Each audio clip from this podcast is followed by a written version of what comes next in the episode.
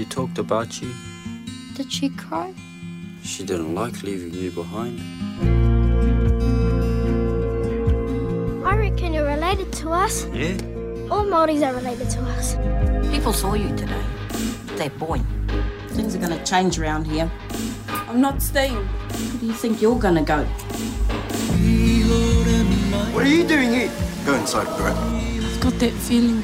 Just want to jump off.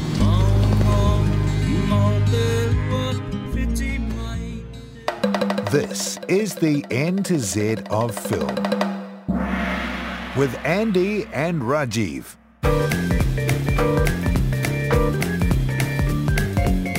Well, welcome back everyone to the N to Z of Film. This is season four, episode. Oh gosh, is this five, Rajeev? This is episode five, isn't Four. it? Four? Uh, No, I think this is five. yes. oh wow, episode five, the strength of water. I am your co-host Andy James, And I'm your other co-host, Rajeev Mishra. and today we have a very special guest, the Sunday Star Times film reviewer, Sarah Watt. Hello, Sarah. Kia ora. Good evening, Sarah. Thanks for joining us. Much appreciated. Oh, my pleasure. And good morning, Sarah, because it's very early Sunday morning for me. The joys of a. And with snow, do you have snow at the moment too? Oh man, we did have snow. It's we've uh, just been suffering the beast from the east. Andrew lives in In Guernsey. Guernsey. so the other side, like literally, I think like on the the literal other side of the world, right? Like from New Yeah, Zealand, which is pretty amazing. much. I love that. Pretty much, it's we've had actual snow, which is not it's not previously snowed here since I think 2013. So just just Right. before we, 2013. Wow. Okay. Right. Nice. Because you you sorry, this is a tangent. You always talk about how everyone on your island is always talking about how it's going to snow, and it never snows, and then it snowed. Well, that's great. yep, finally the prophecy came true. Um, so, firstly, just just before we start talking about the film, uh, I think we'll just mention about where we saw these. So, we had some issues with with watching it. Uh, so, uh, when you get these sort of smaller New Zealand films, we do have listeners from overseas. We get a lot of listeners from the states and whatnot. I imagine it's going to be quite difficult for those people to find this film. Uh, I, I rented it from a local video store. Um, you guys, I don't know whether you saw it, Sarah, but it's it's available on the NZ On Demand website. Yes, that's where I watched it on demand on NZ on is NZ on NZ film or NZ on screen. It used to be called, didn't it? So yes. Uh, NZ on Screen still exists, which is a really great resource. But NZ, the NZ on Film is like the Film Commission's on demand Right. service, which is cool. Um, Yes. And that's where Andrew saw it. But there were some weird issues and region blocking problems, which is always a problem. Because because because this movie was supposed to be available in England, right? But you were locked out of it for some reason. Yeah, the only place I could find the strength of water was on the New Zealand Film Commission on demand website, Right. where I have previously watched films, previously watched films that we've discussed in this very season, um, and rented and had no problems. There is sometimes. Um, in the list of films that are available in New Zealand and the UK, there are some films that do say that they're not available, and this is, I think, due to the weird nature of the Channel Islands. Yeah. unfortunately, where they're sort of, but not really, part of the UK. Yeah. There seemed to be some sort of problem with renting the film, and this was down to, we think, security setting changes or something on the New Zealand Film Commission on demand website. Yeah. But when you weigh it up with all the opportunities for money laundering that Guernsey and the other Channel Islands No, provide, you know, Sarah, Sarah, no, no, not at all. We have very strict. I always wonder, like, I always wonder, like how how this lines up with the ability of. This is a tangent, but I was we always talk about because it's fascinating to me when films were like in the eighties and nineties and beforehand. Would this just never been available in England or overseas? You'd have to seek it out on VHS or DVD. And is there a chance that Mm. it just wouldn't exist in England? And is it better now that it's streaming, or is it worse because it's streaming but region block? Like it's like what what is access to movies now? Is it better or worse? I don't. Sometimes I think it's worse. we'll see how it goes. Well, I, I don't know. I, I think I, I would say it was it would be better because I mean I've I lived in the UK before the you know preponderance of streaming. And you never And found New Zealand films, eh? We, no, it was it was difficult, especially um, somewhere like Guernsey, which isn't London. It's not a huge Mm. central hub of Cosm- anything. yeah. So metropolitan. yeah, so you're not going to. Yeah, exactly. So your local video shop isn't necessarily going to have these, No. uh, especially uh, smaller sort of uh, independent films from the literal other side of the world. Yeah, yeah. I just you might luck out. Well, yeah, because I mean, I, I rented this from the local video store, but I was thinking about like how videos or just like video stores are disappearing. I mean, that was always going to be a problem. I guess that was never really an issue with small films. Small films just don't exist overseas, do they? Like a small, like a small British film, I'm not going to find here either, am I? It's going to be well, difficult. unless you went Probably to not. illicit means online. I mean, surely we're living in a world where anything is possible for some sort of either price or criminal activity, isn't it? Surely. But I mean, I'm not, and I'm so, I'm totally not advocating that. I have been a staunch um, opponent. Um, but you know, things are things tend to be available. But you're right. I think this probably isn't the sort of thing that anybody bothered to sit in a cinema with a you know a video camera and do a dodgy sort of video that they were then going to upload online. Um, It's funny. It's funny though. Like there, there was a. This is a weird tangent, but there was a film I worked on uh, last year, a New Zealand made for television film, that I found uh, two copies of on YouTube, uploaded by some German person. I was like, how do they find this New Zealand made for television Yeah. crime film, and why do they put it up online? It's so strange Yes. what, what criminals do. I have no idea. I don't understand it. All right, should I should I do the synopsis, Andrew? Should I? yes, lead us into the strength of water with the synopsis, please. Uh, film from 2009. Okay. 10 year old uh, twins Kimmy and Melody live happily in an isolated Maori community until an enigmatic stranger, Ty, arrives, precipitating an accident which forces the twins apart. While others punish Ty, Kimmy acts out his heartbreaking loneliness in, in destructive, angry ways, while looking after the melody that only he can see.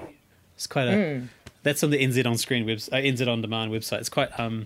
They didn't use the word ghost. Quite I was hoping they would use the word ghost. Let's use a I, but I guess they wouldn't because um, it's a because it's a spoiler, isn't it? Can I can I tell you how I how, can I tell you how this worked for me? Right. So the film starts, cute young Māori kids running around. I'll be really honest with you up front. I'm getting a sense of deja vu, even though technically this is a 2009 film, and probably what I'm deja vuing is films that have come out subsequently. But nonetheless, and then I'm thinking, oh.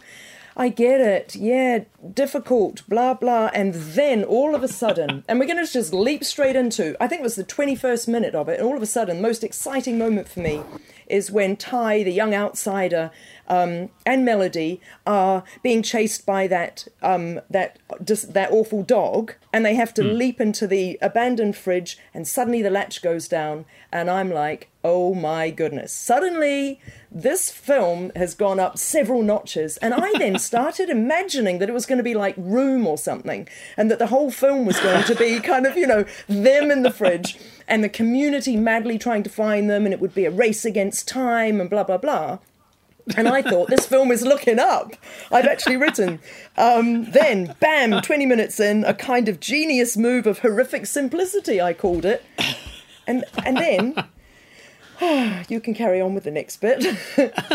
Well, it was. th- That's interesting that you say that because I got the feeling from the first twenty odd minutes before that moment, which is the catalyst of the story, essentially, uh, that it Hmm. did feel like a lot of things that I watched in the nineties Yes. and uh, at film school, where I was like, uh, it's someone a, a, a, a filmmaker friend of mine referred to as. Oh, uh, you know, uh, people pull out a log, and then something really bad happens, and then a film finishes. like, Yeah. and it seemed like, and and Sam Neill's Cinema of Unease sort of reinforced that idea of this is what New Zealand cinema is like something. And I was like, oh, the bad thing happened. Now the film will end. Oh no, there's more. there's, there's, there's more Yeah, stuff happening, which is great, which is great. But but I mean, that being said, that's um, it's kind of overtly critical. I have a few. I have, I have quite a few issues with this film. I didn't think I hundred percent liked it, but uh, I still think it's pretty good. Um, but it's beautiful. Like that that shot of the jellyfish opening, I was down. I was like, this is cool, because I didn't know what it was really.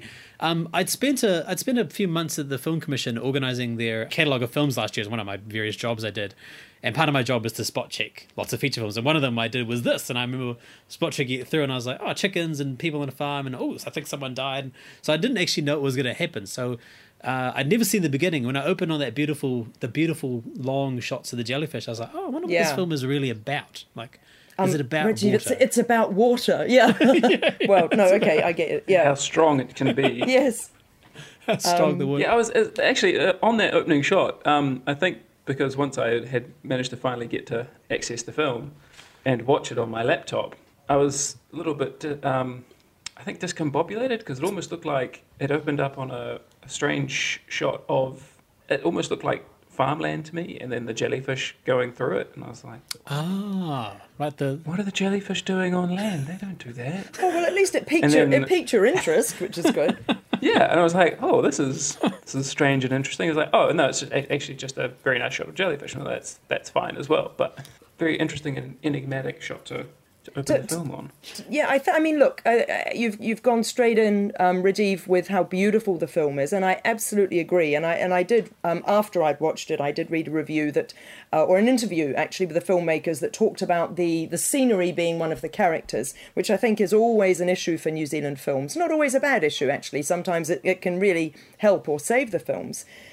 So there's no question. It is beautifully photographed, and Yeah. the scenery, despite the fact that I don't think there was a glimmer of sunshine or anything at all resembling um, hope or optimism, to be honest, um, it yeah, it's it is beautiful and it is lush. And um, but I felt I like I've seen this sort of thing before. And then you've got a couple of kids walk, walking up a, a, a dirt road, and then a stranger comes to town, and and and as you said, you know, then you know that something's going to go wrong, which is fine. Something's got to go wrong. That's drama, isn't it? You know. I mean, Um, a, str- a stranger comes to town. I guess is a trope of many cinema cinemas around Yes. the world, but but specifically New Zealand. Like our first film that this is real nerdy, sorry, but like our first film that went to Cannes was The Scarecrow, right? And that's all about a stranger coming to town. And I feel Hmm. like ever since that point, that has been a trope that has sort of permeated through a lot of New Zealand cinema, which which uh, can be good or bad. Like the scene, the scenery thing is another thing. I'm like, you know, it is good or bad. Like I think we rely a lot on scenery. Is, is Hmm. that bad? I'm not sure if that's a bad thing. It could be a bad thing. oh, look. I mean, We've got some nice, we've got some nice looking places. yeah. I mean, what are you going to do? What are you going to do exactly? But I, I have to say that I, I am more sort of compelled by a good narrative, and so my, my, um. Oh, I don't want to leap in and say criticisms necessarily, We- but we but thinking, all right, I've started, so I'll finish. So yeah, my my Yeah, yeah, yeah. criticisms, I suppose, are, are more around whether the narrative is fresh and interesting and and new, and where I would give this credit. And what, actually, what we haven't spoken about is the fact that obviously this is part of your Wanda Wahine season, um, and that the film was directed by um, Armagan Ballantyne, um, ostensibly a Pākehā New Zealander, and I think probably more crucially, written, the screenplay written by Grace Briar Smith, who is, is, is far better known in this country um, than the director, and has, has written plays and screenplays and all sort, and most most recently Waru, as, as you gentlemen will talk right. about in the future. Um, so really, it comes back to me as the, the what's the narrative going to do, and is the narrative true and authentic? And on those grounds, I think her truth is wonderful. Personally, I think she's pay- I think she has drawn characters who feel real. Um, I'm not talking about the acting so much, but certainly I think the characterization, and I think the handling of the characters and the um, oh, all of the dramatic energy and all of the angst that they go through, and we can get into that in greater detail. But I think all of that rings true, and that's great. Yeah. Um, I mean, Bri- Briar Grace Smith is kind of a, a sort of a treasure, I guess. She's been around for a long time and making uh, lots of interesting stories. I've got I got some of her things down here. I was thinking, oh yeah, I remember really loving these films. Uh, she did this TV film called Fishskin Suit. Andy, do you remember that? Have you seen that, Sarah? It stars Jacob Rajan as a Elvis impersonator that comes out of the sea. It's great. It's obviously got a thing with the sea. um, Mm-hmm. uh, uh, episodes of Mataku, that New Zealand Maori version of like the Twilight Zone, hosted by Tem Morrison, was pretty cool back in the early 2000s. How long ago was that? Oh, I Early- was in Britain then. You see, I missed that. Right, yes, that was a TV series we did, which was great. Uh, she wrote the Billy T um, biopic called Billy. I did see that, and that was terrific. Yeah, that was really good. And she wrote um, This Is Piki, which I still haven't seen, but that, I understand that was a very um, a hit show on Māori TV, uh, which also co-starred Tem Morrison. It was uh, aimed at a younger uh, Māori audience, uh, which I heard many um, produced by Cliff Curtis, who was the star of our previous season. Um, and I have a, a slight personal connection to her in the fact that I I was the assistant editor on a feature film called Fresh Meat from 2012. It was a, a B grade horror film starring Tem Morrison. Uh, and she'd which- written that, yeah? yeah, which I was, and I remember like Yeah. when I got the script, and I was like, Bri Grace Smith, you know, because I was like, she's theatre and serious and Maori Yeah. stories, and I was like, and she wrote this B grade horror film. so I remember um uh, talking to her, and she's talking about uh, she she loves horror films, you know, like so that was uh, really. I think interesting. she's yeah, I think she's. I mean, I was going to say I think she's really talented, which sounds preposterous because of course she is. But I really like the fact that she can work across several different genres, and so she isn't just a Maori storyteller. Not that there would be anything wrong in that, because we need more Maori sto- storytellers, if anything. But the fact is, you know, she's she's proven her chops across um, a variety of genres and and. Uh, types of um, visual medium hasn't she so yeah Yeah, yeah. I mean, I mean, she's she's primarily. Uh, I'm I'm less well versed in this, but I think she's also quite heavily influential in, in theatre circles. Yes, circles, I she's mean. she's Yeah, yeah. she's yeah, totally a playwright. I think first and foremost she was a playwright. Yeah. right, right. Sorry, Andrew, it was hog that. Did you have something to say about Briar Grace Smith? No, no, no. Just um, that there is almost, I think, with like talking uh, about her as a playwright, you could almost do this film as a play. Yeah. Which uh, you know, so that so that uh, playwright background really shows through. You, you could do a lot. We've talked about the um, the visual beauty of it, and I, I feel like you could carry some of that over into an adaptation for the stage fairly easily. Yeah. I, I agree. Um, I agree. Because at the because at its heart, as every good drama is, in my opinion, it's about relationships, isn't it? And you have the yeah, it's about people and those relationships that they have with one another, and you could absolutely just almost transplant plant a lot of those directly onto the stage, and it would sort of work much the same way. yeah. Yeah, I, I mean, th- that being said, though, it is it is a visual film. Like um, Armagan, sorry, I don't know how to pronounce the name. Sorry, um, Armagan Ballantyne. Um, her previous shorts are quite. If you've seen them, they're quite strong. Like she did this film called um, Whistle Whistle She Blows, which is all blue filters and it's pretty. It's dialogue free actually. It's all sound and it's set in like I think the Czech Republic, and there's like a big band and there's a woman dancing on the street. So she's quite hmm. visual, and so I, th- I feel like that comes across in this film. Uh, and the ghost stuff, like so, I want to get into that. Like you know, only Kimmy can see the ghost, so that's. Hmm. I mean, that you could you Of could obviously twin, present on the his- stage his twin. That's right. And that was a real big surprise to me. I was like, oh, hmm. There's a there's a ghost in the film now.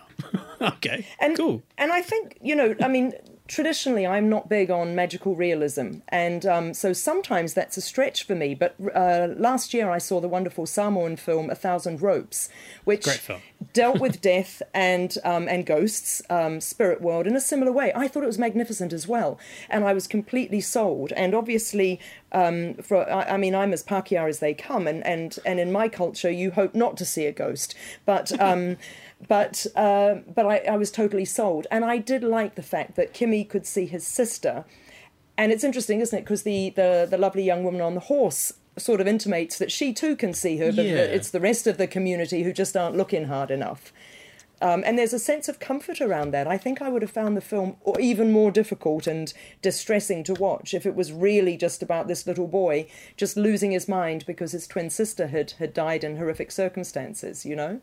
That's right. If you did, if you take out the ghost completely, it would make it quite quite the dark drama. It's just sad. Yeah.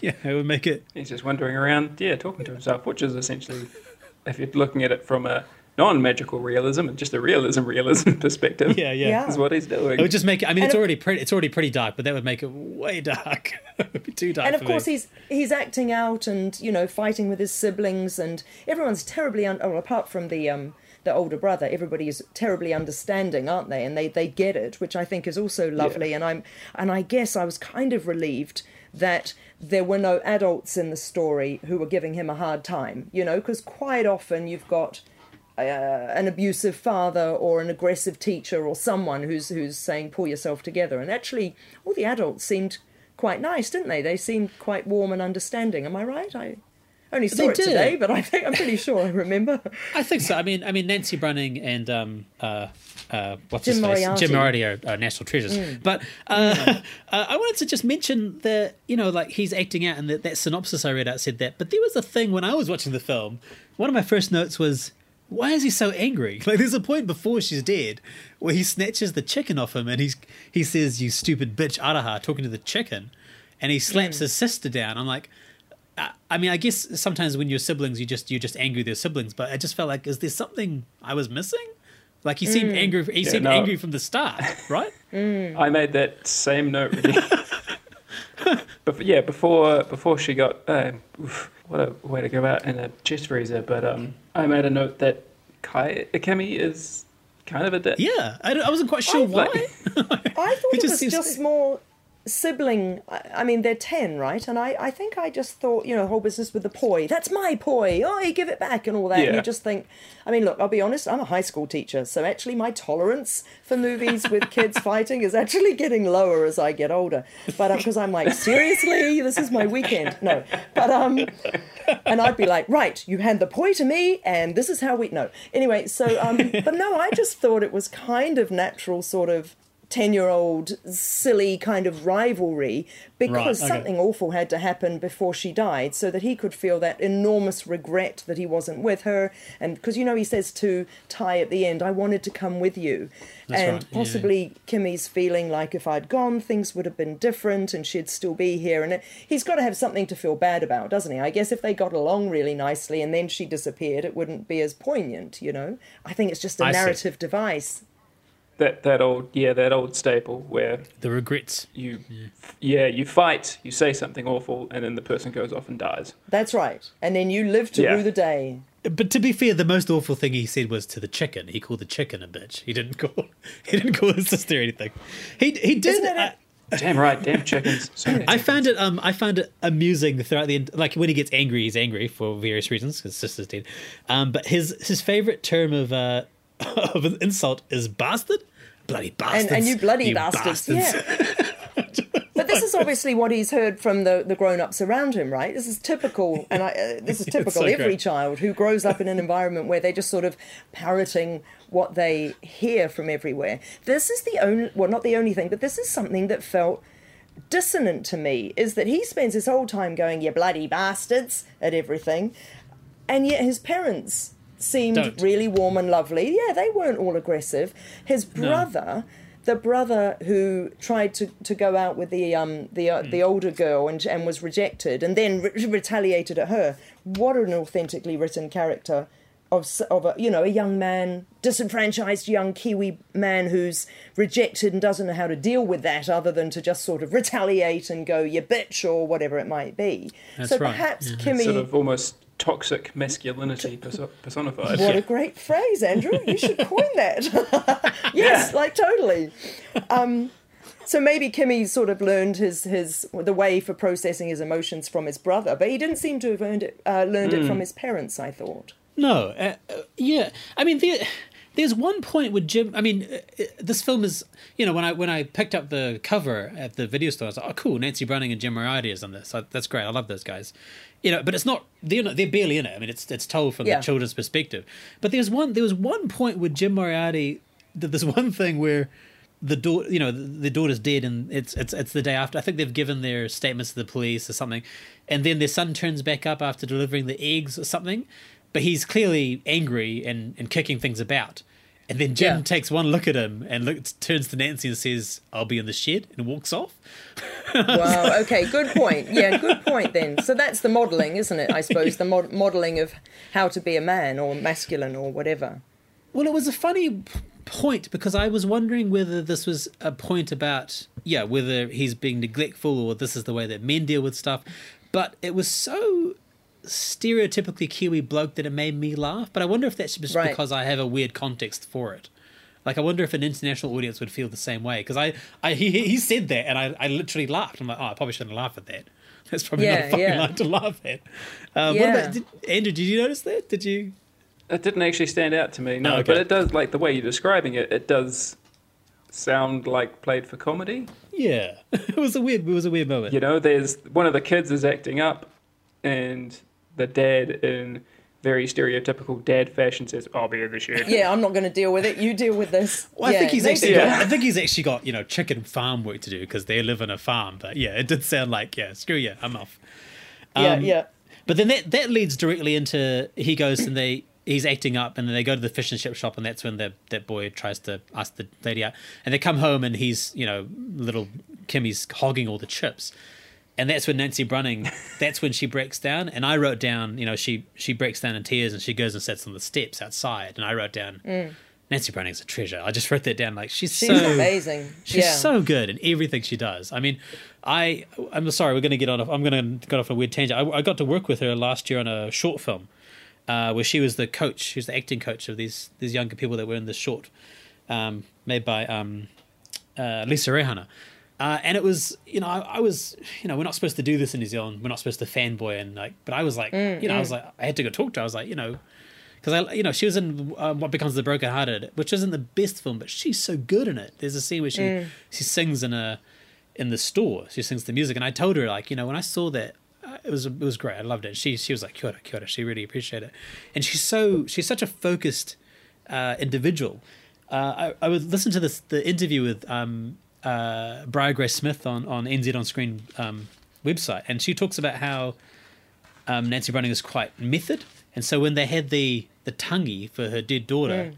you know, she spent the morning becoming that person, and you Yes. couldn't you couldn't approach her, you couldn't talk to her, and she said after they finished filming for the day. Briar Grace Smith felt so bad she went and apologized for writing the scene. Because you know she Nancy just embodies that that persona, you know, so well. Yes, and will have just been grief stricken and tired and well exhausted probably from yeah from shooting with that intensity. That's right. Yeah, yeah. And and that's the sort of like she seems like I don't know whether New Zealand actors subscribe to the method, but I guess that's that's what is the method, right? Essentially, like she's Yes, that she's is what fully method is, yeah. she's fully immersed Yeah. in that that scenario. Yeah, I, I mean that she doesn't. I mean that's kind of the last scene where she gets a great moment. I feel. I mean she's she's good overall, but I mean it's mainly the children. And you mentioned Mm. earlier that it's some of the performances are often in these interviews I saw on NZ on Screen, they, they deliberately use non-actors, but often children are non-actors because they're, they're children. I mean they're not. Yeah. And- and career children actors in New Zealand. They're remarkably talented as well. I mean, sometimes you get absolute magic from first time children, don't you? Um, and they're fine. They're fine. And you know, look, this again, this is the the dreadful thing about hindsight. Because I actually had a look and I saw. Well, I, I um, did a, a, a quick research on good old IMDb to see whether any of the actors in the film, obviously apart from Nancy and Jim, um, and a couple of the other adults, had gone on to do anything else, and they haven't. None of them have. And I was looking at little Kimmy and I was thinking, oh, he's not quite Julian Dennison. And then I thought, well, that's unfair because A, he predates Julian Dennison by eight years. Um, but also, we can't all be Julian Dennison. And. But do you know what I mean? He, but he has it. But he he Yeah. was a little similar. He could have been a little bit similar, and um, yeah, I don't. He was don't- he was fine, but he didn't have that that X factor that like James Rolleston had. In the various um, literature I read, they talked about casting on actors and filming the hokianga. So I'm thinking Mm. maybe they got locals. I'm not entirely sure where the casting process came from. I mean, usually you cast from all over the country to find the best person you can. But someone like Julian Dennison is, uh, I feel like a weird anomaly because I th- he's. I met him one time in Wellington. Like he was at a, he was at the service station. I was like after Wilderpeople, and he's just like. You know, he's from the city, I think, and he's personable and he's got that sort Yeah, of sure. charm. So it's kind of like if this is a rural kid, they, they probably don't have that. You know, yeah, sure. they sure. might not have it. And, it's hard. and obviously they're going to be very authentic. I mean, the, there was there was no overacting going on at all, which is absolutely to everybody's credit. So yeah, it wasn't like any of the the young people who were cast suddenly went, "Oh, okay, I'm going to have to get my acting face on," because you'll notice nobody does an acting face at all, and everybody's quite monotone and. And actually, I so, because I teach drama as well as English at high school, so I'm I'm all over this now, and I'm and I'm like, well, actually, as much as I'm thinking, oh, there's not a lot of dynamism going on, it actually is really authentic and it feels real, and particularly for, for example, the character of Ty, who turns up to town. We don't know much about him. He his face belies nothing. Um, and it's effective because you don't need somebody to all come in all Hollywood and all be like, "Oh, I've got a secret and I can't let you know what it is because I need to be involved in a family trauma first. You know, yeah. So, um, so it's not inappropriate. Now we never find out. Like I guess it's not important, but the you know the uh, Andrew will attest to this. I'm quite. I can be quite genre specific. Sometimes I get a little bit. That art house stuff can get me a little bit frustrated, but it's a catalyst. Like he talks about, like he's got a. Um, he's had some some troubles, and his his mum told him Yes. about his grandfather's house. So he's he's, he's essentially Yeah. hiding out. That's fine and all. Like I'm like okay, that's fine. But then what? What did I miss something? What happens with him? What's the end of his story? Nothing. Does it just sort of stop?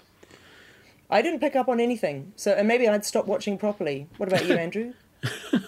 No, We- and it's Was there a big reveal Well, and- and we missed it? Yeah, well, no, yeah, and just thinking about that because the film, just in, in, in overall, the film does kind of focus on Kimmy a lot and his, you know, vision of melody, but then there's also almost, almost like a B plot. Yeah. Definitely a B plot. Yeah. Ty and and um, I've forgotten her name. Uh, Melody. Melody. Uh, no, no, the um, um, the fish and chip shop. They keep, they Girl. keep calling her Puta Pi- Getting- Piety. Um, shit, I Getting closer. I forgot her name. Sorry, I'll I'll find it for you. Hold on. Anyway. But yeah, but yeah, so they those two characters getting closer, and I sort of wasn't as engaged in their story because I felt like it was it was it was the B plot, you know, and it, it Yes. didn't. I didn't sort of see how it really tied into the A plot. As I mean, for a moment there, I expected when when she goodness, we need to find out her name, but you I'm know who we're up talking right about. Yeah. when she gets drunk at the party and um and she has sort of you know very passive, not I wouldn't say reluctant, but passive sex with the um the older brother. Yeah. And um, then she sex. breaks up with him the next day. I thought, oh, I wonder if she's going to get pregnant, and then there'll be another a new baby, and the baby will replace the the lost child, you know, or something like that. But nothing, nothing like that happened at all. Lost opportunity, I say. Move over, Briar Grace Smith. I say, oh, I've got this, you know. Um, but no, Uh, that didn't name was- happen. I think her name was Annie. I think her name was Annie.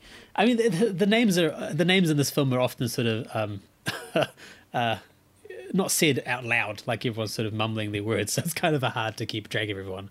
In fact, one review I found uh, just called the father Jim Moriarty, Moriarty's character Dad, but he's listed on the credits as a guy called Gibby. So I don't think Yes. anyone called him Gibby, did they? I don't remember anyone calling him by his name. Not that I remember. No. no, I I don't I think he's so. just dead. Um, uh, sorry, so I think her name is Annie, but yeah, I mean, my my issue was that it was, you know, like they kept calling her Putapairi. Sorry, I'm pronouncing that incorrectly. like The fairy people. Uh, I'm not entirely sure why they thought that. I guess because her parents are missing, and we find out eventually that they are dead. They're on the wall of dead people, and and and, and the, before they died were not good people, drug addicts, I imagine. Well, that's not fair. Not good people. They fall out on bad times. But Uh, they were super drug people. yes, Super drug people. super God, super drugs. Great, great, great word use there, Andy. super drugs. They were doing super drugs. Um, Um, well, no, because um, her, when um, her grandma sort of is cutting her hair, Yeah. she mentions, you know, I basically paid your parents to leave you To leave, behind, yeah. and exactly. to leave. Yeah, yeah, yeah. So you know, and then they kept taking money from her until they both presumably overdosed. So Yeah, uh, th- that's what I'm saying. Like we, we were let into that aspect of the story, so I'm like, okay, cool. This is this is something I'm interested. in. It's plot. There's a little bit of thematic element to it, but But you know, beyond that, how does it relate? well, she connects with Ty, and I thought, okay, cool. So they're Yeah. connected now, and maybe they're going to go to Sydney or Auckland or something, get out of the town or something. But it just doesn't. It stops, and I was like, why? Why does it? Why is it? If it stops like that, why is it even in the story? You know, like that was. I something have was the I Yeah. have the answer for you. My first note that I wrote was a quote, and it's when the two children are with the he- the chickens at the very very beginning, and Melody says, and I quote, "What's the point of having wings if you don't know how to use them?" And I wrote it down, and I went, "Oh, is this um, you know, is this uh, foreshadowing? Perhaps I'm not quite. I haven't quite analysed it through to decide if it is, but I bet you it sort of is. So maybe that's it. You could leave here." But you're stuck here. Why are you stuck here? Do you know? And then Maybe. this guy comes along that maybe has the way of helping her get out of there. Maybe. Yeah. Yeah, it's interesting. It's interesting. Um, I really that was something that really struck out to me as uh, not not resolved, and also the brother, the older brother, taking like zero responsibility for the death. Like, sure, you want to blame this guy, you want to call him a pervert who was locked in the fridge, but they only went in there because of your dog. Like, you know, that, Oh, yeah, that that was a constantly annoying me because that guy was just being a complete dick throughout the whole thing. But it- I understood because he didn't want to take responsibility because then he's taking responsibility for his little sister's death. Yeah, Sure, And it's yeah, much exactly. easier to stay that? angry. It's easier to stay angry, isn't it, at somebody than to accept it and to go, well, that's just a terrible accident. Because then you've got to get on with the grieving process. And this kid was not going to Yeah. grieve, which is why he reacts to Annie the way he does. You know, you're a whore. Actually, does he say whore, slut, or something like uh, that? a hoe. he? He calls her You're a a hoe. hoe. Oh, yeah. Yeah, yeah. So yeah, I think he's just probably an archetypal teen who doesn't know how to process his emotions appropriately. Yeah, I think I think all of that anger that he has that he's firing off at at these people is from that it was my dog that you know Yeah. essentially caused all of this. Yeah. And it's uh, there's a weird shot I think just before the um, Ty and Melody are heading off. He's kind of bashing in the stake to keep his dog, Oh yeah, Oh, yeah, yeah. yeah, yeah, yeah, yeah. and he's kind of giving them a weird look. And I'm thinking, oh, is he doing something to get the dog after this new mysterious kid? Or I'm not too sure, but I didn't pick up on that. it was a I think It he was was a just being threatening. I, I think that he was jealous of Ty because Yeah. the minute Ty turns up, you remember that everybody hongies him and says, Hey, thank you so much. Why don't you come in for a cup of tea? You can stay. And the kid, the older brother, is like, Why would anyone want to stay here? So I wonder if he was just jealous of Ty from the beginning. right. yeah, he's Um, and- the he's the cool new kid in town. You That's should- right. yeah. But but a film like this, I feel, I guess once again, maybe I'm just I want it, I want everything nicely wrapped up. But I'm like, you know, Nancy Brunning's the mother questions, you know, was did you tell the police it was your dog? And Jim's like, you know, we didn't tell him anything. And I feel like there's Oh, there's things that are like sort of building up to this catalyst. They're like, oh, something, you know, everything's going to and then break. it doesn't happen. Yeah, everything's going to break in this moment of like catharsis, and everyone will cry. I guess I've seen a lot of Bollywood films because that's what happens. Like Mm. everyone just something big happens, and everyone cries, and it's all fine, you know. Yeah. But this is just like everything sort of peters out. Even uh, Kimmy and his twin sort of peters out. I was like, oh yeah, Yes. He'll put the photo back, and there'll be this great thing, and maybe she'll appear in the afterlife with the dead chicken because that's also murdered. You know, I was expecting something. Uh, Maybe neater, and I, I wasn't given it. Maybe I'm just a dummy, but I wanted something Oh. more than that. I think I think that you you know if we're looking at New Zealand film as a genre, particularly back in 2009 and earlier, you mentioned earlier Sam Neill's um, Cinema of Unease. You've I know you you've looked at Rain and other um, depressing but nicely made films. You know, um, I think it's part of our. I was going to say shtick, and I don't mean that disrespectfully at all, but I, I think you know it's not New Zealandish to go big, to go Bollywood or Hollywood, um, or to to tie things up too neatly. And I, I feel as though we like to leave a little bit of ambiguity, or perhaps the playwright or the sorry, the author is saying this is actually Kimmy's story. And here are some people who are in Kimmy's life, and this is what they're going through. But actually, this is about Kimmy reconciling with the fact that he's lost his sister, and then he's the one because he's the only one really, isn't he, who gets a, that gets that sort of resolution at the end, and you know, and it's all over. But it's very But- undramatic. Yeah, but you say that he gets a resolution. What's what's Yeah. the resolution exactly? Like it, it is Well, it's, like, it's him. No, no, yeah, it's him. Yeah, uh, being able to let go of his sister and sort of, uh, you know, let her move on to Hawaiki. right. Yes, What, what was the accepting final? it. Because he runs off down the beach, doesn't he, to do that? Is that what happens with the ribbon? Because yeah, because Yeah. he he lets all the chickens out. yeah, yeah. Oh, so many chickens. Because he's he's trying to find uh, aroha, which is their their Chicken. particular chicken, Yeah. and he runs up to. And I think I'm pretty sure I caught this at the start, but the guy who comes to pick up the chickens, Yeah, he's going to go they kill think the he's chickens. the yeah. chicken savior. yeah, they think he's saving the chickens, but he's clearly just going to kill them. Yep. Yeah. Yeah. Yeah. And I, well, yeah, when they said, "Oh, it's the chicken savior," I was like, "What? The chicken savior? What? Why is there a guy who's coming around saving particular Because chickens?" It's okay. just what you tell kids, I guess. You know. Yeah. Yeah. and me apparently, because I Yeah, totally bought it. Just so you don't feel too upset, Andrew, that You actually the chickens Yeah. are going to die. You didn't That's get that right. when because when she because they talk about it because they the twins say, "Oh, what what do you reckon they teach them at chicken school?" They talk about how to fly. I'm like, "There's no chicken school. Like, that's not happening." Oh, I- oh, man, I'm just a dummy. Oh, I don't know if they were like being special chickens saved to I don't know breed or something. I think you're then, sweetly optimistic. sweetly Oh. optimistic. um, but, um, old yellow has gone to the farm. Um, yeah, yeah. The, the happy Yeah, farm so, but- near the sky. Yeah.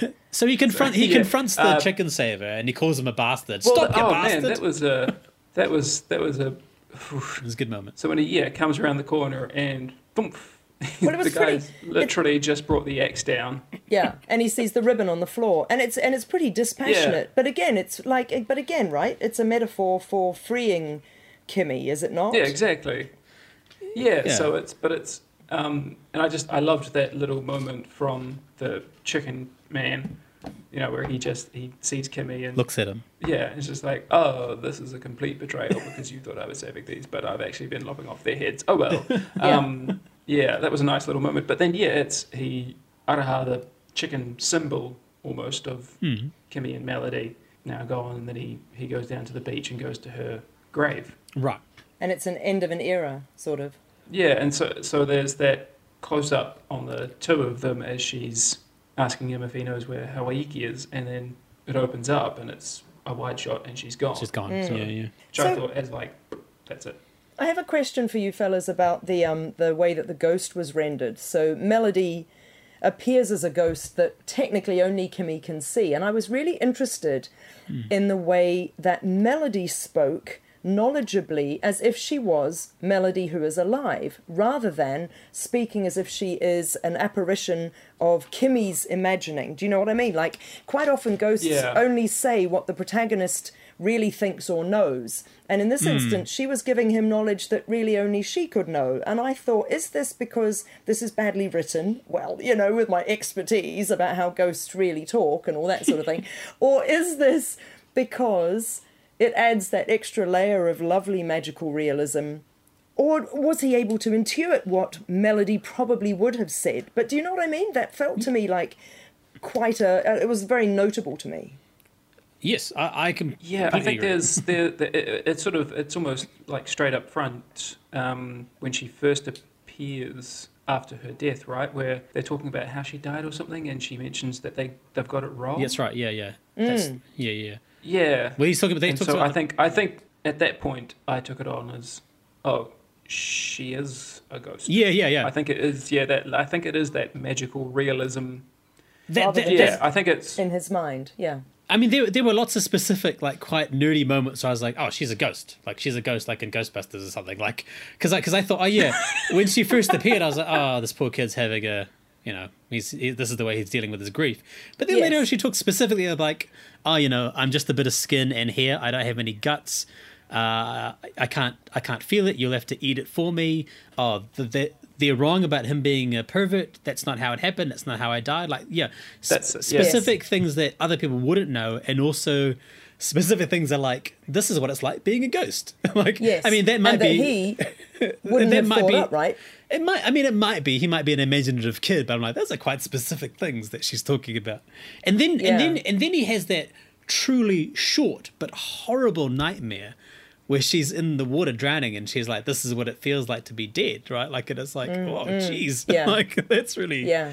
that's that's too much. So that's what that made me think. Oh yeah, it's not a grief mechanism. It's a real like they're using spirituality as a real thing, which I'm not too sure how I feel about. like, is that I, good? like, I think I like that. You see, and I think it, it speaks a lot to my Pākehāness that my initial instinct was, well, um, ghosts are often sort of, um, well, as I keep saying, sort of apparitions from our own mind or our own.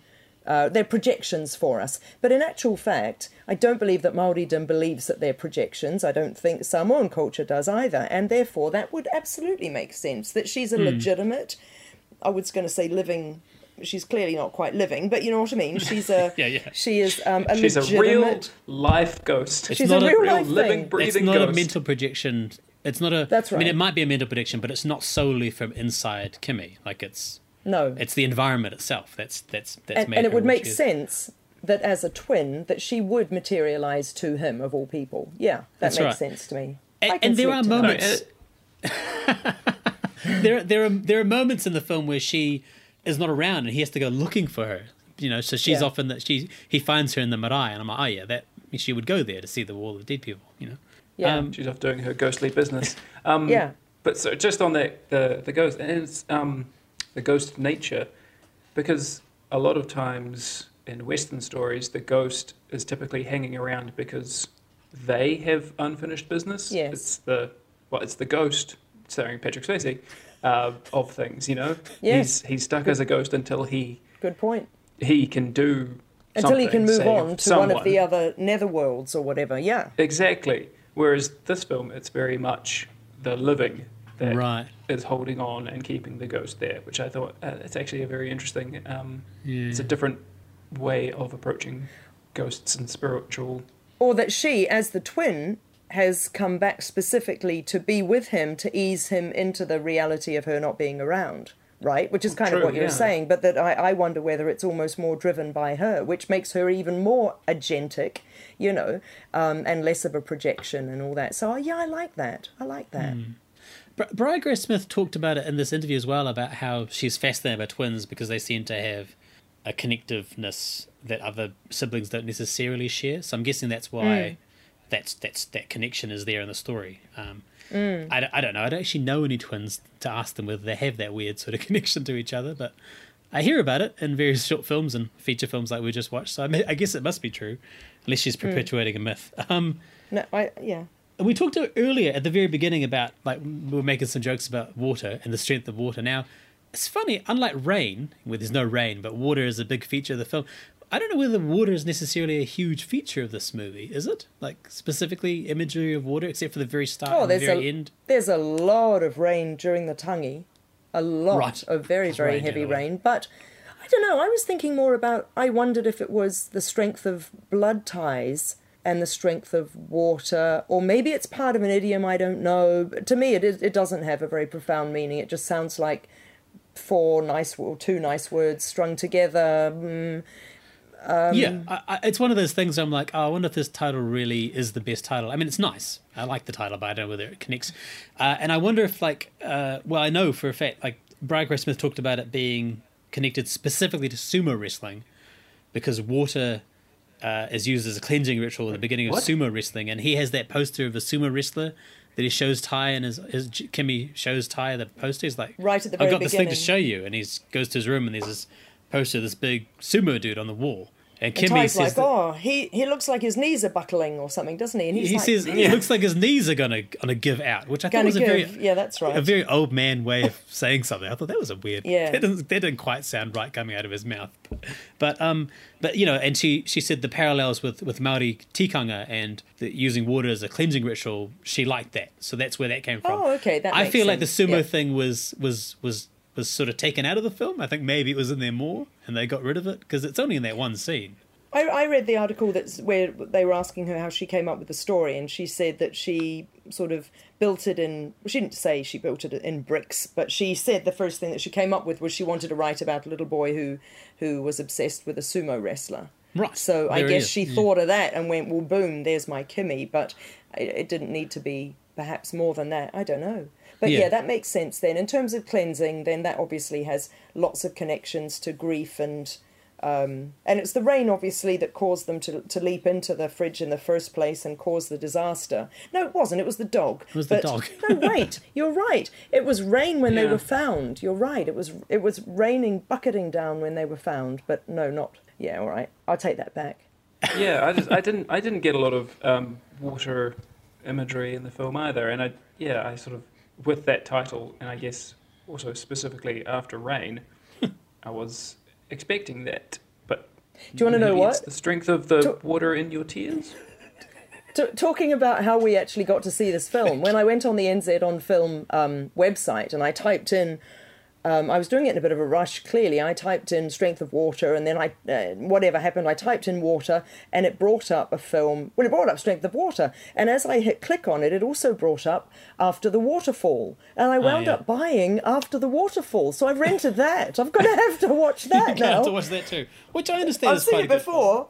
It is good. I've seen it before, but then I had to go back and actually t- carefully type in "strength of water" and rent that one. So there you go. We have a we have another New Zealand film. Sorry, tangents again. Called The Strength of Elephants. Is that another New Zealand film? Something about elephants. Strength of There's elephants. the weight of elephants. Oh, the which weight of is, elephants. Is there Oh, a uh, strength of elephants as well? No, no. There's weight of elephants. getting I thought that was the confused. Reese Witherspoon. Isn't Oh, you're right. I'm the getting yeah. That's the, the the circus one. Sorry. You don't want to be talking about that. Yeah, no, I, I was doing the same thing, Rajiv. I was getting this confused with the shape of water, the weight of elephants. and of Exactly. I was getting it with the shape of water, and yeah, so that's why I feel like strength, water, Strength, those water. words are interchangeable. To, it's very difficult. You'd be hard pressed to go into a video store and say, "Oh, oh, that film, it's called, um, you know," but um, The something of something. It's Yeah, the that's one where the bad thing happens and the kid dies, and it's Yeah. made in New Zealand. Oh yeah, so many of those. Um, um, so one thing, uh, visual image, lots of visual stuff going on in this film. I, I think that um, Megan Ballantyne is quite good. Interesting that she is Pākehā. I feel like I don't know enough about Māori tikanga and culture to know whether it feels like a Maori story uh, to a Maori person. But I feel like it does to an outsider. Like to me, I'm not immersed in Yeah. that culture. It felt like very authentic. Uh, and Yeah, that's because it's written, but that's because it's written by Briar Grace Smith, right? Sure, sure, So- sure, sure, sure. But yeah, but you have to have. I feel like you have to have a certain sensibility to work, especially the Yeah. way the way that was. Um, it's all behind the scenes stuff, so it's not necessarily the text of the movie. It's underneath that, but to go into that community and sort of immerse yourself and become part of it. They, they talked about how they were all singing karaoke after shots and campfires and you know being with the locals. So it That's sounded like a very communal sort of thing. But I just you know the the visual stuff seemed quite strong to me. And there was one thing at the end. I'm like, oh, what does that mean? And it made me think of Utu. It was the um, the little lizard on the fridge when he goes to find Yeah. his ghost, the, his yeah. ghost Mm. sister, and the lizard sort of hisses at him, and I was like, oh, that kind of reminds me of uh, what's his face's character, um, Bruno Lawrence's character, uh, because he has the little gecko carving, Ah. and he listens to it, and he talks, Ah. and it tells him about um, when oh, death Oh, when death is on its way. I So, wonder if that's know- a callback Yeah, to that know. or something.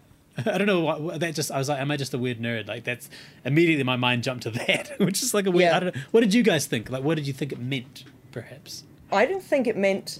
It, it didn't. It did. Mm, I didn't think anything of it other than, gosh, that little bit where he sort of jumps back and looks surprised, felt a little bit Julian Dennison, a little bit Hunt for, Hunt for the Wilderpeople, which of course it isn't because this film predates that. But um, uh, yeah, no, I didn't. Didn't really think that. Andrew, no, anything, yeah, and I sort of I, I thought, oh, is this like um, I and this is because I don't, I'm not, you know, one hundred percent familiar with with the culture. Is it a Maori spirit thing? Is like what I thought? Is this representative of something? But then it's also then quickly gone, and she's there in the freezer. Yeah. It's true. Yeah. Is it is it is it like a a spirit animal, perhaps a guide? Yeah, or yeah. is it is it is it something like that and just not familiar enough to to recognize? But she had said, hadn't she, that the jellyfish are her, not exactly spirit guides, but they were her Yeah, her- guardians, and that she never guardians, got yeah. stung by them. So I feel like it would have been muddying the waters, but um, to um to put the uh, the lizard gecko creature in. Can I just speak to the Ballantyne thing though? Apparently, um, the director. Yes, she's Pākehā. Um, she trained in the Czech Republic, which will be why that short film that you saw Ah, makes sense. was Yeah. made there. Um, and I know because I look, I was look, thinking about the cinematography of this because the the film looks just like every other New Zealand film, and I thought, oh, I wonder which local probably bloke made it. and in fact, it's a it's, It's a. Polish DOP Polish guy, yeah. who. Yeah, who she was introduced to because this had to be a German co-production. That's right. And um, Mhm. and so he came down and was delighted and and shot it and and everything. So I thought it was interesting. I mean, look, I guess if you watched it with subtitles on, uh, no, no, I mean with no sound, anybody in the world might think this this film could be from anywhere. I'm not suggesting the cinematography is particularly Kiwi, but it did feel to me like a New Zealand film, and I just thought, oh, that's interesting. But then maybe Yeah. it feels like a Polish film. I don't know. I thought it felt, yeah. I mean, may, I mean, I mean, the Kiwi landscape often is is quite specific. It's a weird thing where when we did Rain, where they talked specifically about the geographical location, and I felt like this was not specified, but everything I read was like Hokianga this, Hokianga that. I didn't. Yeah. I don't know my New Zealand geography enough to recognize a, a specific No, neither. place. Neither. Um, it Not just that- seemed like I, I certainly didn't go. Oh, this is obviously the Hokianga. No. Yeah, yeah, yeah. Um, but it did, it did like when I saw the cinematographer's name, I'm like, ah, the guy, what was his name? Um, Bogumil Godfrejow. You know, I thought, oh, that sounds like an Eastern European name. I wonder if it's, you know, in the because it looked beautiful. I'm like the tradition of pretty much all Eastern European cinematographers as being amazing for whatever reason. And yeah, and, Mm. and, and it- like I, I looked up his cinematography um, listings. I don't know any the other films he's worked on, but I imagine they're probably just as good looking as, as this one. Um, but the, the, but it does permeate. It does have that grey that greyness permeates through everything, which is kind of like you know, it's a movie about grief and and stuff. But even at the end, there isn't even a ray of sunshine. Like you know, like it's just no. It's just a And she's she said in an interview, I I'm pretty sure it was Bri Grace Smith who said in, a, in an interview that if there was any message to the film, she wanted it to be one of hope. And I and I can see where she's going with that, but I didn't really get many feels from this film. Perhaps I'm terribly cold-hearted. I don't know, but I didn't. It it it, it didn't. Affect me as much as, and it's invidious to dis- to um, compare it to Waru, although there are really good comparisons because Bri Grace Smith did um, direct the first segment in Waru. I know you guys are going to be talking about that another time, but um, but whereas Waru gave me lots of feels, this one this one didn't. Um, it didn't give me Whale Rider esque feels either, and um, and it didn't leave me feeling anything very much about hope. But perhaps that's just because overall I didn't connect to it as much as I might have. I, I mean, hope is. I mean, even with Waru, I don't think hope is the right word for either of these films. Uh, I feel bad. I feel bad saying that because I, you know, I don't want to. I don't want to like go against what Bri Grace Smith is trying to get to us, but I don't feel hope. I felt kind of bad after the film finished. I'm like, Perhaps it's the hope of um, that life can go on after you've lost somebody very dear to you, you know, because that's in essence what happens narratively, isn't it? He he is released of his, well, I don't want to say attachment, but you know, he uh, he's able to move on anyway. So Sure, but but there is a, like you know, this young girl died, and then there's a man that has come to town, a young man who's been sort of blamed for it, and they're beaten up for it, and doesn't feel any hope at the end of that. There's an angry older man that doesn't want to take responsibility for the fact that he played a part in the death of his sister, and there's a Mm. girl who's the daughter of junkie parrots who finds out, and uh, you know, kind of wants to escape, but it, you kind of can't, and. Nancy Brunning is sad, and Jim Moriarty can't deal with what's happening uh, I don't see much hope. I mean, it just seems like no. But no, I think I think like Sarah's right that it, it is a it's about that letting go, that um, being able to move on. But just thinking about while you were saying that, Sarah, is it it doesn't yeah that hope doesn't kind of quite come through. Whereas with and we've talked in comparison with this a lot because I think of the water connection and also Hokianga with Rain. Rain is one of those films where stuff happens and then a bad thing happens and the film ends, and that, as we discuss, almost ends on a more hopeful note. It, mm. it does because you Than this. you get the feeling that something better, like she's grown from it. We, we get we get the When I think with with Rain actually, because it might just be because she's talk, she talks as they're driving away. She talks about what happens Exactly. in the future. Yeah. So we get that sense of things do Are going on to and move keep forward, Going. yeah. yeah yeah yeah. Yeah. Whereas with this, we're we're sort of just left in the present. I mean, th- this is this is clearly a very independent, small budget art house esque film, whereas like Whale Rider is is Yeah. essentially a a, a three act structure, very classical sort of film, you know, and it leaves you with a sense of hope, and it's very uh, universal. It, that you know, audiences of Hollywood will be cheering for that. Uh, this isn't necessarily a audience, a big audience banger of any sort. It's uh, more No. thoughtful. But that being said, I, I personally want more stuff wrapped up a bit neater, personally. But Mm. you know, uh, the stuff with the stuff with Kimmy is pretty good. I, I, I am very desperately fond and not not um, embarrassed to say that I do like things to wrap up. I, I love con- narrative contrivances at the end of films, um, and I find all that sort of thing delightful. That oh, he's really the uncle. Yeah, this is great, or whatever it might be. Um, my husband doesn't agree at all. He finds that sort of thing absolutely contrived, and and and it wouldn't work for him necessarily. But yeah, man, I'm like, yep, let's just wrap this up so I can go home knowing what happened and feeling like it's all sorted. So yeah. Yes, it has a little a little sense of. Uh, it, it felt like it petered out a little bit. Ambiguity. But but that's me. I, Now I felt like we've we've dwelt way too long on negative stuff because I think it's pretty good generally. Like I feel like you know a film when I did connect to the to Kimmy. Like I thought, oh yeah, he, I can I get where he's coming from, even though he seems way too angry for me at the start. But I'm like, you know, he's trying to hold on to this thing that's now gone. You know, he and he you know he held the inhaler for her, so that was like you know he was Yeah. clearly a good brother. And I'm an asthmatic, so that that death scene was like, oh jeez, that's Yeah, too much. right. It's too much. Too much. Uh, actually, sorry, on that, I had a problem with that because if you're an asthmatic, shouldn't you hold on to your own inhaler? I think because maybe she's less responsible than he was. Who knows? Or, ma- or maybe no, she was way more responsible because she's the one who says to the mum at the beginning, he's right. gonna go off. She doesn't, he doesn't say go off on a tangent. What does she keep saying about him? He's gonna get Um, distracted or something. He goes, no, I'm not. Oh, don't yeah, don't get don't, yeah. don't, He's don't get distracted. Yeah, yeah, yeah. so I think it was probably more again a narrative. De- well, it's obviously a device because without it, we wouldn't have the death and we wouldn't have the rest of the story. But I think it was more just to show the deep connection between the two, that they're almost joined at the hip, such that he can carry her life-giving medicine because they do everything together, and that's what makes it so much worse when they are apart. You know. Yeah, the more I, the yeah. more I dissect this as a, as a story, the more I think actually this is well written and this is good. The film itself, I I can understand absolutely why it did well critically, if not audience wise, back back when it came out. I can understand all of the accolades and the definitely the subsequent success of its writer. And I think I saw it too late. I think I've seen so many things since 2009 that this feels derivative, which is unfair, unfair because of course it isn't, because it predates most of the, well, it will predate everything I've seen since 2009. And um, it's sort of that. It's it's that like watching Casablanca or Citizen Kane. Citizen Kane now was utterly after all of those films that came Such a- afterwards. Absolutely. You know? Comparing this film to Citizen Kane. No, no, we're not. But but, but just look, kidding, it's yeah. a similar thing, right? Um, when I lived in London, Yeah, I yeah, went to the National Film Theatre as was and saw this amazing film that was meant to be the best film of all time. And apart from the um, the fantastic shot, that the crane or otherwise that goes through the skylight, I was sort of underwhelmed by Citizen Kane, and I was Yeah. like, what? Am I so out of step with the cinematic world?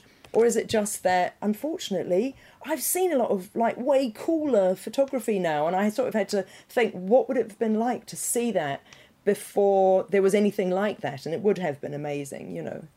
That's Yeah.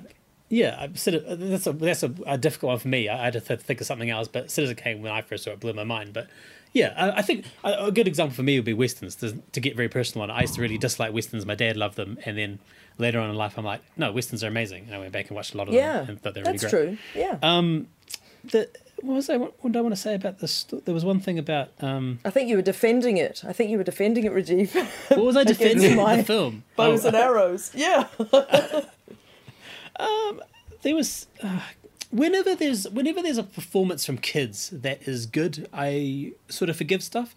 And there are moments Yeah. where it's not good, but it's generally pretty good. You know, it's generally Mm. like I'm like this is some affecting stuff, and you know, I, I, I would uh, I would recommend it. I'd recommend this film. Recommend it. Uh, any any final thoughts? I think, uh, or anything we haven't discussed that you wanted to talk about? Would you recommend it, Andrew? Um, I was just thinking about that. Um, which and and is there sort of more thinking? Is there any point in in me recommending it? Thinking about being on this other side of the world, and if if I do recommend it, you might very well not be able to see it because there might be some trouble with uh, accessing the on-demand section of the New Zealand Film Commission website. Well, you currently. well you have to as Um, a New Zealand film person. You have to recommend films, New Zealand films, to Yeah. people you live that are around you. Yeah. Would this be one that you would put on that list, or would there be others that you put before it? Is that that's the main thing? I mean, it, it's a smaller film. I guess you want to put big crowd pleasers in the thing, like, oh, you should watch this. You know, it's it's quite a specific Oh, taste. not necessarily. And look, you know, I'm answering for Andrew, but I mean, it's not. It, but it's also it's not so parochial. You know what I mean? It's not a parochial film or anything that is so New Zealandish that no one overseas would get it. And No, I- no, no. And and and didn't mean I mean, that, but yeah, interestingly. Yeah, so I think you know because so because of that, I think it's either recommendable because it's a, a, a film that will give you the feels and um, and has quality aspects to it, or it isn't. Mm, mm, um, mm. yeah. So back to you, I think in terms of yeah, in terms of if we're talking about recommending or not, I'd say you know it's a solid. For me, it's a solid, good film. I don't think it's it's so yeah, like you say, Sarah. It's not so parochial, but it's also not so emblematic. Hmm. Um, almost like I think of the the one all the time is if you want to sort of understand Australia, watch The Castle. right. You know, like that's sort of almost emblematic of, of the country. Mm. And I think there would be, I think there would necessarily be films.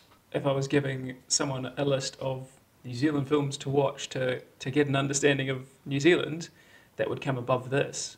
I'd, I would recommend this film as one to watch, but not necessarily one you need to rush out. I, lo- I love the idea of, of watching films to understand the psyche of a country. I think there'd be lots of people in Australia who would disagree with the That's- castle, but I like the idea of watching films. like- Probably, But but, everyone- I mean, I, I find that an interesting thing to think about because yeah. I mean, I- I would like recommend- Sarah, this is it does it does look and sort of almost feel like a, like a very typical New Zealand film. Right. Well, even if not New Zealand, I would say it's a, a, it feels like a fairly authentic Maori film, and we haven't really talked about it very much within the context of its being Maori and around Maori experience, Maori tikanga, as you said, Rajeev, and in a, a predominantly Maori community.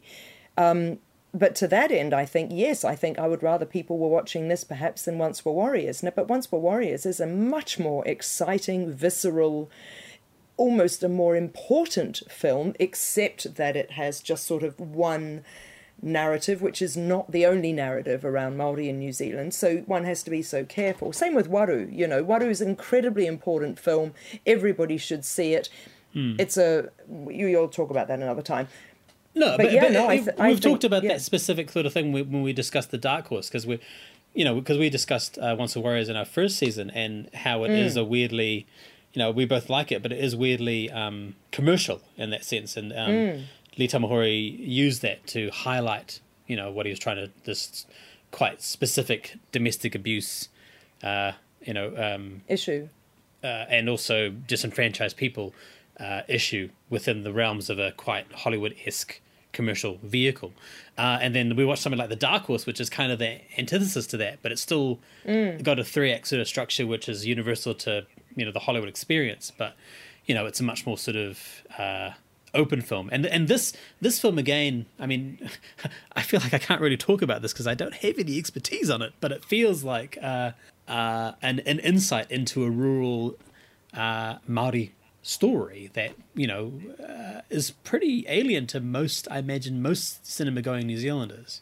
So, Yeah. so and it's, I, and it's I don't, important. I don't think you need to. I, I don't. I, you know, be, be kinder to yourself. I don't think you need to say, look, just because I'm not Maori living there, it, you know, I, what you're experiencing is something that feels authentic.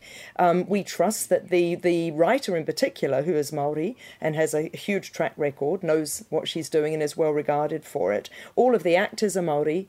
The performances, you know, the accents and everything are Maori, and so yeah, I think that's a completely legitimate interpretation of the film. So on those grounds, absolutely recommendable. But I'd rather people, and I didn't rave about the Dark Horse, but I still think the Dark Horse is probably more recommendable than mm. this in terms of entertainment plus education. You know. to, to go back to Andrew's point about about recommending specific films to represent a country, I would recommend Bad Taste because that's that's New Zealand, just aliens and weird guts everywhere and people were jumping off mountains. I don't know. It's it's it's something being on you know well, not just the other side of the world currently, but being having sort of jumped from island to island um, the last few years. Is that I sort of I want to give people like oh you want to know about where I'm from, watch What's this? these, Yeah, yeah. Yeah. and you'll sort of get an idea.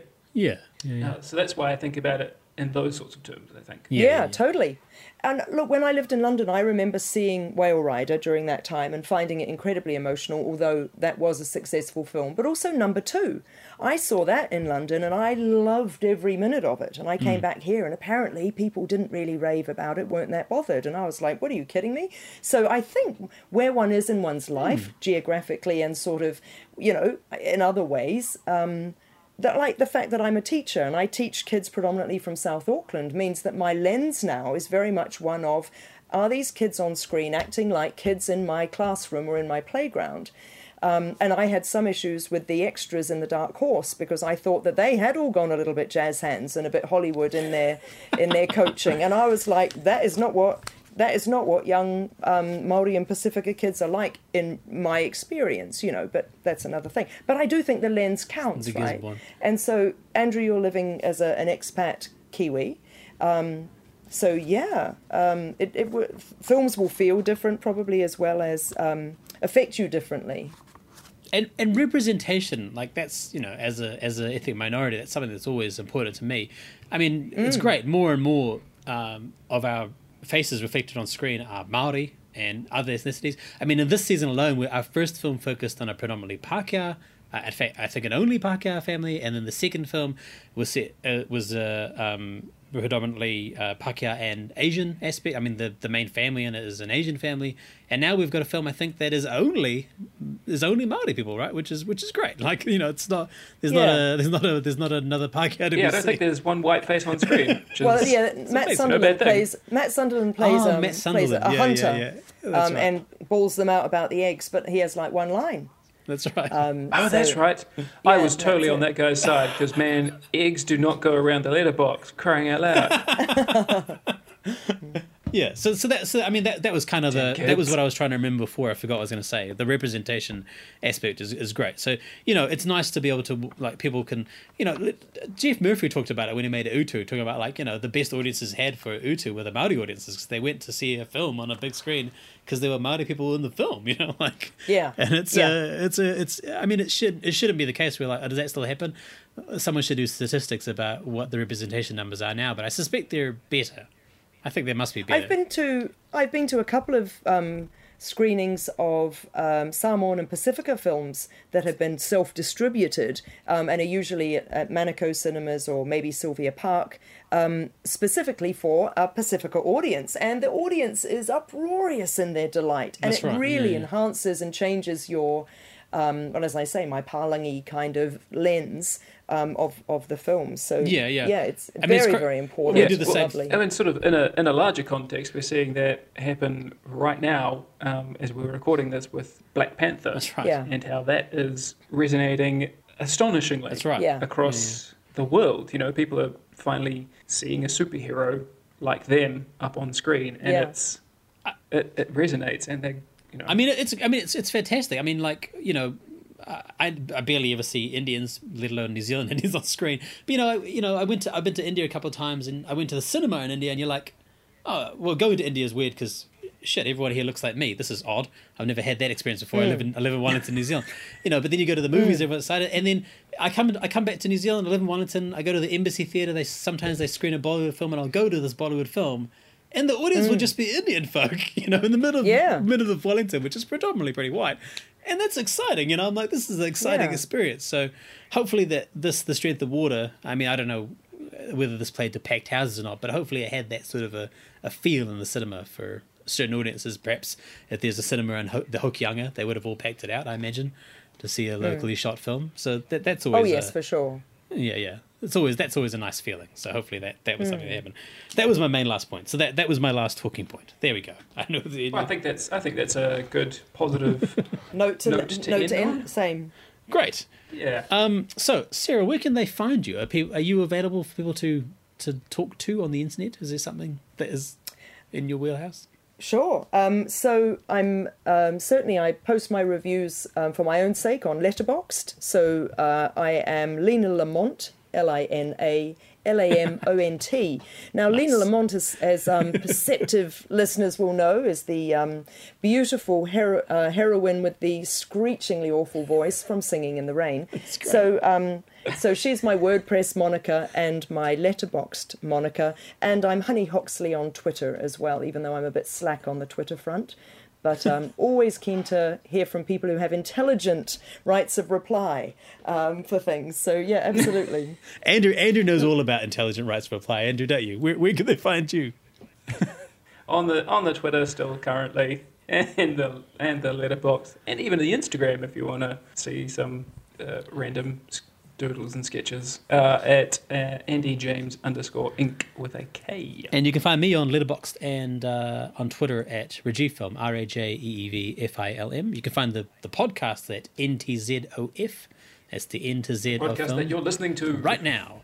Uh, please rate and review. It's really great if you can rate and review wherever you listen to iPods or I mean iTunes or Stitcher or wherever it may be. Uh, and we'll be back in a couple of weeks with episode six. This is pretty great. Thanks for being a great Jeez guest, Louise. Sarah. We really appreciate you coming on board. Thank you very much. it was a pleasure. Thanks for having me, guys. Totally awesome. Thanks. See you soon. Thank you, and we'll talk to you all soon. Bye.